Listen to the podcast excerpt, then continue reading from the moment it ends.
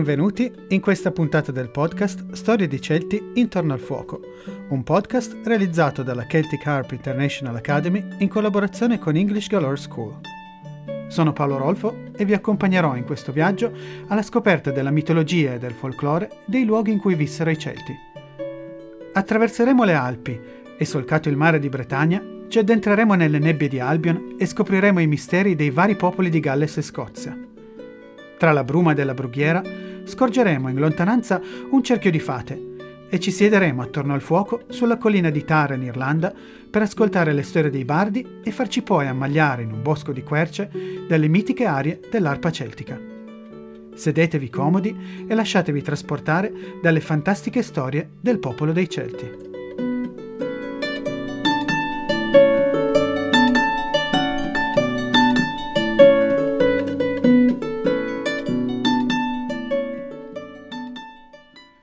Chi erano i Celti? Tra le nebbie del tempo, più di 5.000 anni fa, viveva, in un'area compresa tra l'Europa e l'Asia, a cavallo del Mar Nero e del Mar Caspio, un gruppo di popolazioni con culture e tradizioni simili. Gli studiosi chiamarono queste popolazioni indoeuropei perché parlavano un idioma comune chiamato proto-indoeuropeo. A causa di cambiamenti climatici, lotte e la ricerca di nuovi territori in cui potersi stanziare, queste popolazioni si mossero più ondate verso l'Iran, l'India e l'Europa.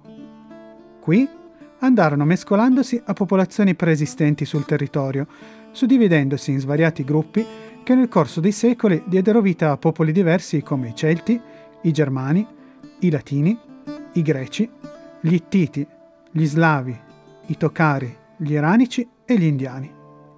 Un vasto insieme di queste popolazioni indoeuropee, con caratteri simili quali lingue, religione, usi e costumi, fu proprio quello dei Celti, che nel periodo del loro massimo splendore, e stiamo parlando di un arco di tempo che va dal V al III secolo a.C., erano stanziati in un'ampia parte di Europa che andava dal bacino del Danubio alle isole britanniche. Potremmo quindi definire i Celti come il primo popolo d'Europa. Ma come facciamo a sapere che queste genti si chiamavano Celti? Sono le fonti latine e greche che ci forniscono questo nome. Greci e romani chiamavano queste popolazioni Keltoi, Kelte, Galatai, e i loro autori scrissero questo nome facendo sì che arrivasse fino a noi. Keltoi, o Galati, dal greco gal che significa latte, era un nome che si riferiva al colore chiaro della pelle di queste popolazioni, che greci e romani avevano incontrato. Sappiamo che i Celti erano una popolazione che non scriveva e tramandava il proprio sapere oralmente. Le informazioni che ci giungono su di loro sono tutte redatte da autori greci e romani quali il greco Posidonio, il geografo Strabone, Diodoro Siculo, Plinio il Vecchio, Giulio Cesare e Tito Livio.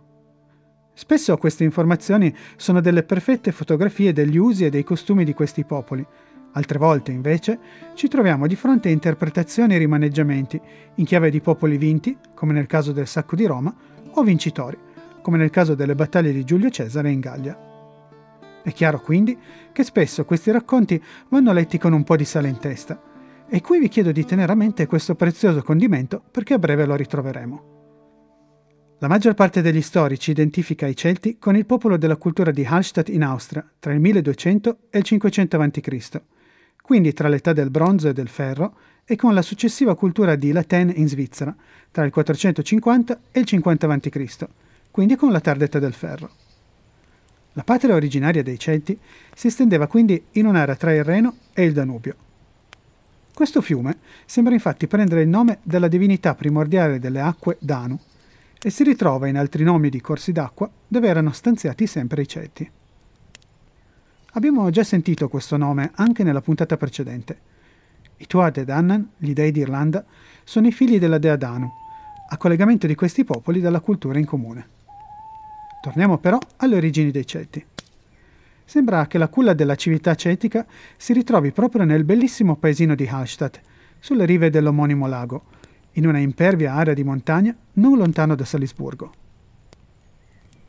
In questo luogo sperduto tra i monti, a mille metri di altitudine, una civiltà visse a lungo tempo sfruttando le miniere di salgemma del posto. Proprio per via della presenza del sale, fantastico per la conservazione, a metà del 1800 venne alla luce un tesoro archeologico incredibile che ci ha permesso di studiare i Celti a fondo. Gli archeologi trovarono una necropoli con ricchi corredi e si resero conto fin da subito della fine lavorazione del bronzo e del ferro che si trovava nelle tombe.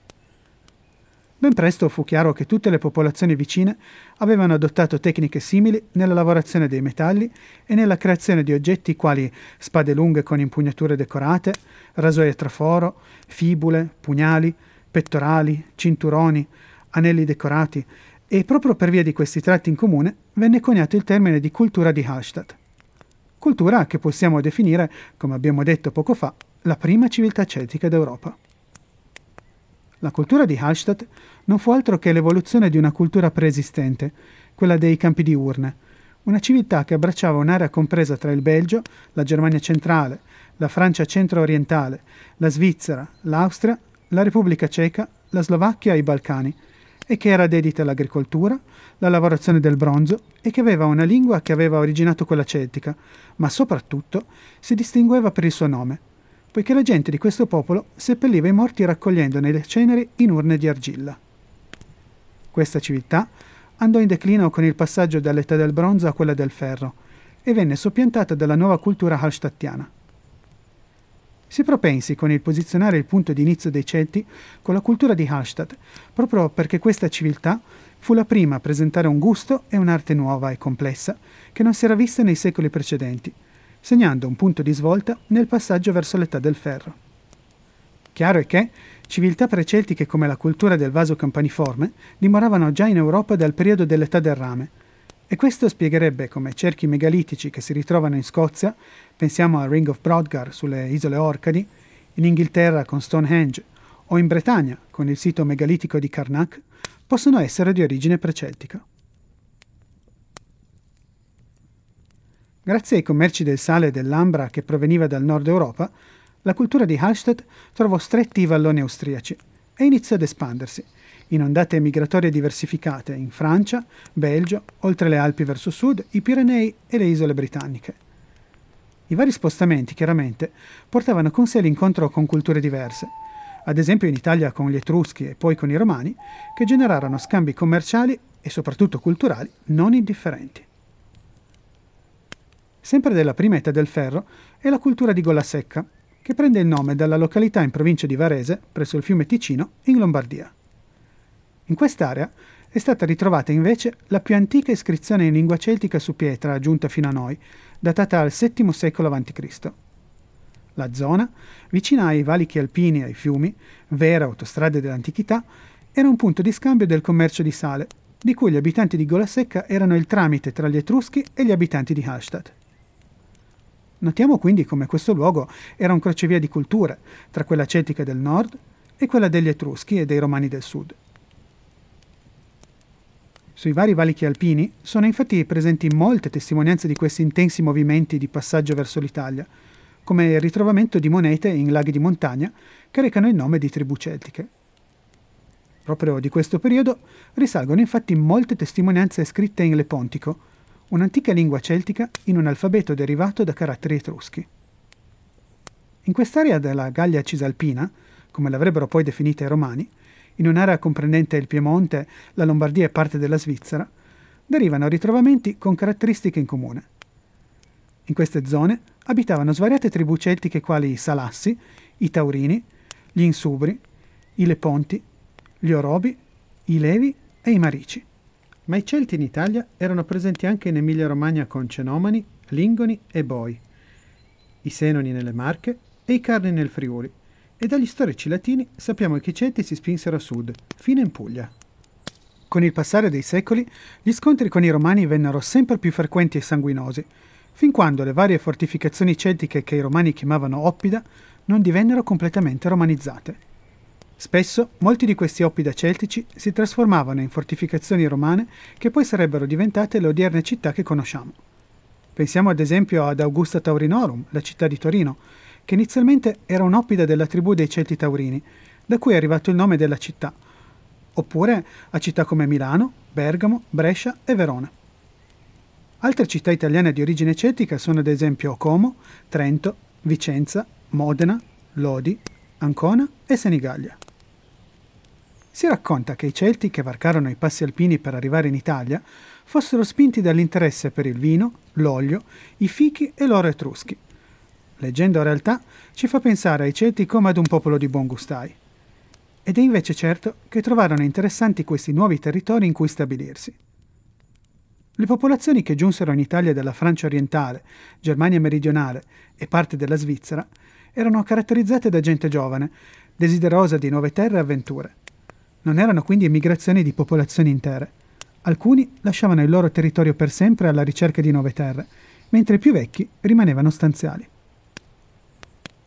I Celti in Gallia occupavano la maggior parte dell'odierna Francia e Belgio, commerciando con le popolazioni del nord Stagno e Ambra, mentre con il porto di Marsiglia a sud vi erano scambi con l'area mediterranea. Proprio affacciati sul Mediterraneo erano i Celti di Spagna, che si erano fusi con una popolazione preesistente di ceppo iberico. Altre spedizioni nei Balcani e in Grecia portarono i Celti sino in Asia Minore, l'attuale Turchia. In quest'area i Celti venivano chiamati Galati e la zona in cui si stanziarono prese il nome di Galazia. Il punto più alto dell'evoluzione della cultura celtica avvenne però successivamente ad Alstadt, a partire dal V secolo a.C., con il periodo di Laten, località svizzera vicino al lago di Neuchâtel. Anche in questo caso sono gli scavi archeologici che presentano un'evoluzione. Le decorazioni negli oggetti rinvenuti erano ancora più originali, decretando quindi una trasformazione nella lavorazione dei metalli. L'epoca di Laten, tra il V e il I secolo a.C., fu il periodo in cui avvennero nuove migrazioni, in questo caso verso la Spagna e verso i Balcani fino all'Asia minore. Proprio in questo periodo avvennero i maggiori incontri tra greci e romani. Gli scontri con Roma, assai numerosi nel corso dei secoli, portarono alla trasformazione della Gallia Cisalpina, l'area celtica del nord Italia, a diventare provincia romana nell'82 a.C. Per quanto riguarda invece i Celti o Galli della Gallia Transalpina, quell'area quindi oltre le Alpi, abbiamo molteplici informazioni che ci ha fornito Giulio Cesare nel suo De Bello Gallico, il diario della campagna militare che condusse in Gallia tra il 58 e il 51 a.C. Anche qui sono numerose le battaglie tra i popoli di Gallia e i Romani, ma vale la pena ricordare la strenua battaglia sotto le mura dell'Oppidum di Alesia, dove i Galli, condotti da Vercingetorige, combatterono fino all'ultimo per poter garantire la libertà dal gioco romano. Purtroppo, il condottiero celta venne giustiziato a Roma e la Gallia venne completamente romanizzata. Relativamente alle conquiste romane dei territori celtici, dobbiamo invece fare un discorso a parte per quanto riguarda l'Irlanda. Sappiamo che i romani conoscevano l'isola e la chiamavano Ibernia. Alcuni recenti scavi archeologici, principalmente sulle coste meridionale e orientale, hanno portato alla luce alcuni oggetti, facendo intuire una relazione commerciale tra l'isola e i romani. Altre teorie fanno pensare ai ritrovamenti romani in Irlanda come degli avamposti bellici, ma sappiamo che questa non fu mai conquistata dai romani e, con l'allontanarsi dell'impero della Gran Bretagna, la presenza romana in Irlanda scomparve gradualmente. Una leggenda ci racconta invece di come i druidi d'Irlanda riuscirono a distruggere le navi romane che cercavano di approdare sull'isola, evocando forti venti di tempesta in mare che a più riprese distrussero le loro imbarcazioni e li allontanarono. L'Irlanda riuscì così a rimanere celtica fino al Medioevo, con l'arrivo poi della cristianizzazione da parte di San Patrizio nel 461 d.C. Le informazioni riguardanti le isole britanniche ci giungono da uno scrittore anonimo del VI secolo, il quale ci racconta di scambi commerciali con gli abitanti di due grandi isole, Ierne e Albione, rispettivamente l'Irlanda e la Gran Bretagna. Autori del periodo si riferiscono alle due isole chiamandole isole britanniche, termine che sembra derivare dal nome dei suoi abitanti, i Pritani, nome che troviamo ancora oggi nella lingua gallese nel termine Preden, che significa appunto Britannia. Questo passaggio dalla lettera P alla lettera B nel nome Britannia è appunto di derivazione latina. Probabili immigrazioni celtiche verso le isole britanniche avvennero verso il V secolo a.C., presumibilmente dai Paesi Bassi a causa di cambiamenti climatici, nel caso specifico dovute ad inondazioni. Vi chiederete come mai vogliamo essere così precisi sul tipo di sconvolgimento climatico. Sembra che i Celti che arrivarono in Britannia erano principalmente interessati a raggiungere l'Irlanda, isola nota per la presenza di oro. Nel libro delle invasioni, manoscritto irlandese che racconta in chiave mitica l'arrivo a più riprese di diversi popoli in Irlanda, tra battaglie, avventure di uomini, dei e semidei, troviamo l'invasione mitica d'Irlanda avvenuta dopo il diluvio biblico. Come sempre, mito e leggenda si mescolano ad eventi storici e lasciano ai posteri le più disparate interpretazioni. Un altro autore romano, Tacito, ci narra poi che gli abitanti della tribù gallica dei Siluri, stanziata nel sud-est della Gran Bretagna, avessero invece carnagione scura e capelli crespi, tratti fisici pertinenti agli iberi di Spagna. Con questo racconto viene affermato il possibile arrivo di Celti dalla Spagna in un periodo ancora antecedente a quello dei Celti giunti dall'Olanda. Celti che giunsero con questa seconda ondata trovarono in Inghilterra una società già profondamente avanzata, che aveva già avuto scambi in passato con i Fenici. Ma non finisce qui. Popolazioni preceltiche come quella dei Pitti di Scozia vivevano nella Scozia settentrionale già da molto prima, a testimonianza del fatto che le migrazioni di popoli verso le isole britanniche non avvennero soltanto con i Celti del periodo romano. Quando i Romani arrivarono nelle terre d'Albione, trovarono una popolazione avanzata che difficilmente voleva cedere il proprio territorio. La Britannia venne conquistata a partire dal 43 a.C., dopo numerosi scontri con le popolazioni locali, di cui ricordiamo, tra le più famose, la ribellione comandata dalla regina Budicca nel 61 d.C.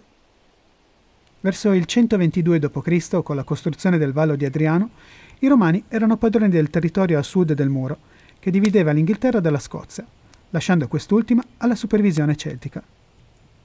Numerose incursioni e scontri da parte dei Celti verso la Britannia romanizzata portarono all'eventuale lascito dei territori romani e il conseguente abbandono delle truppe di Roma dall'isola di Albione nel 211 d.C. La Gran Bretagna fu poi teatro di ulteriori invasioni da parte di popolazioni germaniche quali gli Angli, i Sassoni e i Normanni, che trasformarono profondamente l'identità dell'isola, mentre invece in Irlanda l'apparato celtico riuscì a sopravvivere e a prosperare fino all'arrivo della cristianizzazione e anche in questo caso ad essere interpolato e riadattato nei nuovi dettami cristiani senza mai scomparire del tutto. Possiamo quindi affermare senza dubbio che la maggior parte degli usi e costumi della società celtica sono rimasti conservati in Irlanda e da questo luogo ci provengono la maggior parte di fonti scritte sia dal punto di vista della letteratura sia da quello del diritto sociale. Già, ma come vivevano i Celti? Sappiamo che i Celti vivevano in tribù, professavano una religione politeista, con divinità sia maschili sia femminili, con riti legati alla natura, elemento fondante della loro spiritualità. Il continuo contatto con la natura attraverso gli alberi, le piante, i corsi d'acqua, i laghi e gli animali erano il momento di incontro con il sacro, e proprio per via di questo contatto così tangibile possiamo affermare che per i Celti non vi era una differenza netta tra materiale e spirituale. La materia stessa era per loro una manifestazione del divino che si trovava in ogni cosa. Questa riflessione ci porta a concepire la spiritualità celtica come fortemente animista. La religione era poi esercitata e guidata dai druidi, i sacerdoti dei Celti, che studiavano anni per poter tramandare la cultura oralmente, poiché era loro proibito metterla per iscritto. I druidi gestivano i riti e i sacrifici agli dei, ma oltre ad essere sacerdoti erano anche i medici, gli scienziati, i giudici e gli insegnanti della società. Essi agivano come consiglieri ed erano profondi conoscitori di malattie, loro rimedi e raccolte di erbe per la preparazione di medicine e pozioni curative. Quando si aveva un problema fisico si andava dal druido quando era il momento di imparare qualcosa, si andava dal druido e quando si voleva sapere qualcosa sul proprio futuro o si avevano dubbi sulle proprie azioni da interpretare, si andava ovviamente sempre dal druido. Data la loro sapienza, le decisioni dei druidi erano inderogabili. I Celti vivevano in villaggi, ma questi avevano caratteristiche flessibili, proprio per garantire il carattere nomade di queste popolazioni. La loro cultura era tramandata oralmente, Infatti le informazioni scritte relative ai Celti non ci giungono da loro, ma per mano degli autori greci e latini. Sappiamo che le comunità celtiche erano rurali ed agricole e che la loro società era ripartita in una sorta di piramide, dove partendo dal vertice poi a scendere trovavamo re e regine, quindi suddivisi secondo funzioni e abilità i druidi, i poeti e i bardi, a seguire i giudici, gli artigiani e i guerrieri, e avevamo poi i contadini, i pastori e la gente comune, per finire con i servi e con gli schiavi. Il re era il capotribù e ogni tribù faceva capo a un re supremo. Per quanto riguarda i guerrieri celti, essi erano temuti in tutta Europa per la loro indole bellicosa e spavalda. Spesso in battaglia i guerrieri indossavano una collana detta torque e alcuni di loro combattevano nudi per dimostrare all'avversario che non avevano paura di niente. Riguardo a questo ultimo dettaglio, è famoso l'aneddoto che ci racconta di come un giorno Alessandro Magno incontrò dei guerrieri celti e, affascinato dal loro aspetto esotico per i canoni estetici ellenici, chiese loro di che cosa avessero paura. Questi prontamente risposero che non avevano paura di niente e di nessuno, se non di una cosa soltanto, che il cielo cadesse loro in testa. E parlando di teste, i guerrieri celti erano famosi per fare bottino delle teste dei loro nemici, e conservarle in olio di cedro che al caso sfoggiavano gli ospiti con orgoglio durante feste e banchetti. I bardi erano invece i cantori delle tribù ed essendo stimati poeti potevano cantare delle gesta di re ed eroi come avere il potere di denigrare e fare satira riguardo quanto fatto malamente da chi li governava. Essi erano per questa ragione tenuti in altissima considerazione da tutti e avevano uno status intoccabile nella società. L'agricoltura e l'allevamento, specialmente, erano alla base della società celtica. Numerosi sono infatti i racconti dove il possedimento di bestiame o la razzia di quest'ultimo è alla base delle narrazioni dei bardi. Ai Celti si ascrivono poi numerose invenzioni che ancora oggi utilizziamo quotidianamente. Il sapone, utilizzato proprio per detergersi, e i pantaloni, chiamati brache, molto più comodi di una toga romana per potersi muovere nei boschi. A livello linguistico siamo a conoscenza di numerose parole che i Celti avevano e che vennero introdotte nella lingua latina. Nomi di colori come verde o grigio, tipici delle foreste del nord, termini per indicare alberi come la betulla o la quercia, nomi di pesci come il salmone e la tinca, il termine segugio, poiché il cane era un animale molto importante per i Celti e non possiamo dimenticare svariati nomi di corsi d'acqua e di città. Abbiamo detto che i Celti non scrivevano testi veri e propri, ma abbiamo tracce di lingua celtica in svariate epigrafi, oppure in iscrizioni su pietre in alfabeto Ogm, l'alfabeto dei druidi. Questo incredibile mondo, con la successiva romanizzazione, andò via via mescolandosi e riadattandosi al dominio di Roma, mentre, come abbiamo detto, l'ultimo baluardo di cultura celtica, l'Irlanda, non venne mai scalfito dalla furia romana e anzi era ancora attivo molto dopo la caduta dell'impero romano. Il lascito celtico venne salvaguardato, seppur a volte riadattato dai monaci irlandesi di cui abbiamo raccontato nella puntata precedente. E proprio grazie a questi scritti possiamo avere una fotografia articolata dei Celti d'Irlanda.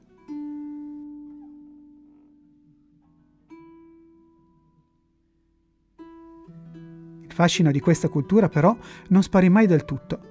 E proprio come abbiamo racconti di eroi celtici che sono morti e risorti più volte nell'arco della loro storia per poter tramandare i saperi della loro cultura, la tradizione celtica venne ripresa con il revival celtico di fine Ottocento, grazie ad alcuni scrittori irlandesi come James Stevens, Lady Gregory, John Singh, Lady Wilde o William Butler Yeats, che descrissero centinaia di racconti del folklore celtico o con gli svariati festival che hanno riportato in auge la musica di questo popolo. E non è un caso se l'apparato religioso di credenze e superstizioni celtiche legate al magico e al soprannaturale hanno fatto sì che nel XX secolo nascesse uno dei generi letterari ormai più amati, il fantasy.